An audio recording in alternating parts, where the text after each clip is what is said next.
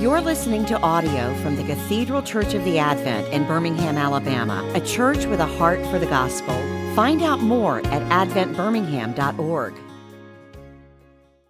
Gracious God, open our hearts and minds by the power of your Holy Spirit, that as the scriptures are read and your word is proclaimed, we may hear with joy what you have to say to us today. Amen. You can be seated. Well, as Jay mentioned, we are going to pick up um, the story that we started reading yesterday, where we left off. And so I'll be reading from John chapter 9. If you'd like to open your Pew Bible, be reading verses 8 through 17 and 34 through 41. His neighbors and those who had formerly seen him begging asked, Isn't this the same man who used to sit and beg? Some claimed that he was. Others said, No, he only looks like him. But he himself insisted, I am the man. How then were your eyes opened? They asked. He replied, The man they called Jesus made some mud and put it on my eyes. He told me to go to Siloam and wash. So I went and washed, and then I could see. Where is this man? They asked him. I don't know, he said. They brought to the Pharisees the man who had been blind. Now, the day on which Jesus had made the mud and opened the man's eyes was a Sabbath. Therefore, the Pharisees also asked him how he had received his sight. He put mud on my eyes, the man replied, and I washed, and now I see. Some of the Pharisees said, This man is not from God, for he does not keep the Sabbath. But others said, How can a sinner perform such signs? So they were divided. Then they turned again to the blind man. What have you to say about him? It was your eyes he opened. The man replied, He's a prophet. And now, skipping down to verse 34, the Pharisees say to him, You were steeped in sin at birth. How dare you lecture us? And they threw him out of the synagogue. Jesus heard that they had thrown him out, and when he found him, he said, Do you believe in the Son of Man?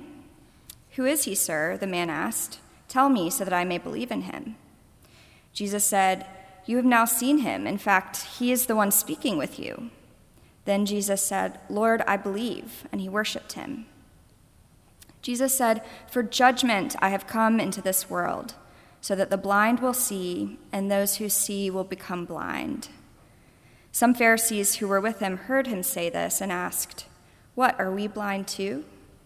Jesus said, If you were blind, you would not be guilty of sin but now that you claim you can see, your guilt remains. This is the word of the Lord. Thanks be to God. Well, one of the many ways that the Advent has blessed me over the years is by supporting me for several years while I was serving as a missionary in Nicaragua. And some of you actually came and visited me there, or maybe visited the Diberts while they were there. And so you might remember that driving in Nicaragua can be a little bit of a harrowing experience. Um, and I, I found it especially difficult at night because you could always count on the old trucks on the highways to not have working headlights, which is a problem at night. And so I did usually try to avoid driving at night when I could, but on occasion I would need to be in the capital city down in Managua for first thing in the morning for a meeting or a flight or something like that. And so on those occasions, I would leave Matagalpa in the early hours when it was still pitch black, and I would start down the mountain nervously, anxiously waiting the first sign of light. And inevitably, just as I was cresting the last hill going down into the valley where Managua was, um, and, and the, the view, the sweeping view of Lake Managua opened up before me, was when the first light would dawn. Some of you might remember that view. It's really stunning. And even with just that first glimmer of light every time, I would breathe a little bit easier, knowing that it was only a matter of time before the sun would shine brightly. So, yesterday we talked about the dramatic healing of this man who was born blind. And we decided to give him a name since we were going to be spending quite a bit of time with him. We call him Tom. And so Jesus' healing of Tom was a clear signal that the light had dawned, that the Messiah had come, and the kingdom was breaking in. And Jesus showed us that he sees the rejected, He pursues the outcast, and he invites us to become part of his new story. But if you look at John chapter 9 carefully, you'll notice that Tom's physical healing isn't the only notable thing that happens, and it might not even be the most notable thing. In the words of Jesus that John records here, it's really clear that much more was at stake than even John's physical healing, which was remarkable in and of itself. When Tom washes in the pool, he experiences immediate healing from his physical blindness. But just like the dawning light over Lake Managua, that's only the beginning of the gradual and inevitable illumination from his spiritual blindness. And that's what we're going to focus on today.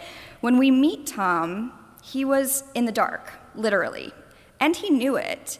Remember, Tom was spending his days sitting on the side of a road, um, begging, where he would have been pretty exposed if you think about it. He was, because he was blind and, and sitting down low, he would have been unable, unable to defend himself against people pushing or kicking him out of the way, or maybe splashing mud up on him, or calling him names, or maybe even spitting on him.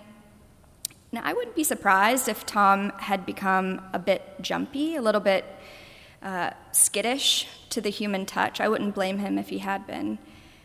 And yet, somehow, Tom allowed Jesus to get up close to his face and to put mud on his eyes in that strange and mysterious act. Can you imagine how vulnerable and tender that moment would have been between the two of them?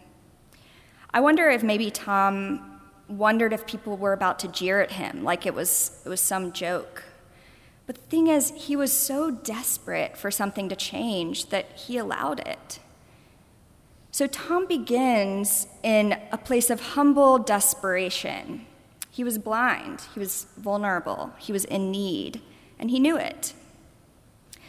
So maybe that's why when this stranger comes up to him and tells him to go and wash his eyes in the pool, even though it didn't make any sense, he did it. He was out of other options, he was at a dead end, and there was nowhere else to turn. So, what else is there to do but try?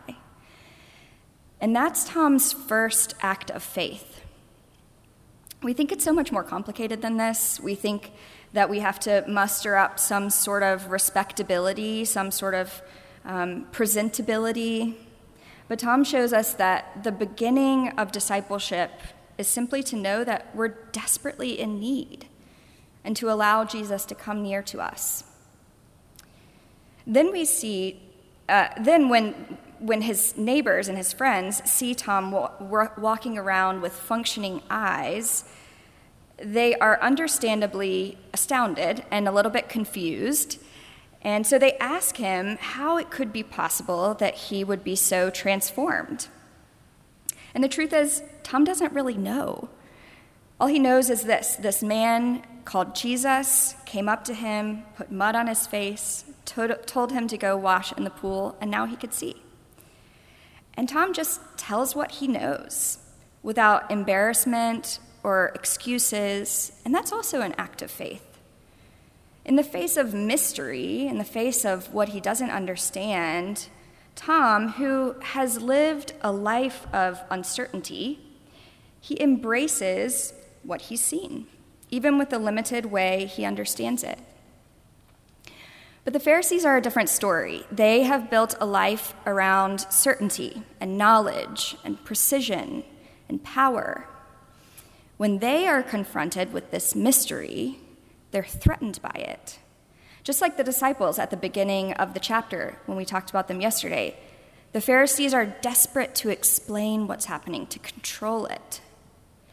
There's no way that this Jesus could be from God, they conclude. He doesn't fit our categories, he's not tamed by our laws. And there's no way this blind man could be anything but a sinner. This kind of thing doesn't happen to people like us. They go against their own theological principles. They even go against common sense in order to gain a sense of control over this situation. Their blindness becomes more and more determined, and in a final act of blindness, the Pharisees throw Tom out of the synagogue. What they can't explain, they reject. I wonder how often we have missed receiving the goodness of God because we're determined to reject what we can't explain. But at the climax of this story, Jesus comes back to find Tom. Just as he sought him out when he was blind, Jesus seeks him out when he's rejected, when he's been cast out. And for the first time, Tom actually sees Jesus. I don't know if you noticed, but Jesus didn't stick around to see what happened after Tom went and washed. And so Tom had never seen the man who healed him. And all at once, Tom sees Jesus clearly for who he is. You see, the event of Tom's healing, of gaining his sight, was only the beginning of his transformation. We see throughout the story how he gradually gains more and more understanding about what has been done for him and by whom. At first, in verse 11, Tom simply refers to the man they call Jesus. That's all he knows about him, his name. And later, Tom says that this man must have been a prophet, I guess. And then a little later, he becomes more certain and he argues that uh, Jesus must have been sent by God. And finally, when he sees Jesus face to face, he calls him Master, Son of God. And in an act that's full of faith and understanding, Tom worships Jesus. It's like a bud opening or the sun rising, slow but it's irreversible. Tom understands more of the gift that he has received, and as he does, we watch his faith become more solid, more precise. Friends, I think that Jesus wants us to see here that this is what it means to be a disciple to be on the long journey of realizing the grace that you have received and from whom. We're all blind and in the dark. We're all frail and vulnerable and desperate for help. But many of us are like the Pharisees or like the disciples. We're desperate to control our blindness, our frailty, with certainty, with knowledge, with superiority. But in Jesus' kingdom, those who say they can see are blind. It's those who know they're blind who can see. Jesus says, Everyone is blind and in the dark, but I have come to shine into the darkness and bring light. Jesus says, I'm the light of the world, but he also says, For judgment I have come into the world. Judgment is this unveiling and exposing of the deepest realities. Have you ever heard that, say, that saying that the same sun that melts wax also hardens clay? The same act of grace that sets Tom on a journey of faith hardens the Pharisees' blindness. That's because just as Jesus came as the light that heals, he also came as the light that reveals. Jesus is the light that brings new life to a dead world, and he's also the light that exposes hearts, dividing the world between those who know they're blind and welcome the light and those who deny their blindness and reject the light when it comes. So, this story offers us some invitations. If you see yourself in the blind man, in Tom, if you feel desperate, rejected, cast out, at the end of your rope, unseen by the world, there's an invitation to see and to believe. Jesus notices hurting people, he finds rejected people. There's no darkness that can overcome the light of the world. He offers us more than just a simple understanding of our pain, He offers us hope. He offers us Himself. We can't control Him or explain Him, but we can receive Him. And if you see yourself in the disciples and the Pharisees, if you feel anxious to keep uncertainty at bay, desperate to explain and control what you don't understand, if you find yourself dividing up the world into categories, putting yourself on the right side of the lines, this story offers you an invitation to mystery, to trust, to faith. Real sight is knowing that you're blind. And that's the beginning of discipleship to recognize your need to be healed and to be open to the flooding light of Jesus Christ invading your life. Amen. Let's pray. Gracious God, light of the world, we ask that you would flood our lives with your light. In the face of our frailty, in the face of what we don't understand, what we can't control, Jesus, give us the simple faith of this blind man. By your grace, make us those who can humbly and unapologetically say, This I know. I was blind, but now I see. Amen. You've been listening to audio from the Cathedral Church of the Advent. If you live in Birmingham or find yourself visiting, we hope you'll join us for one of our Sunday services. Find out more at adventbirmingham.org.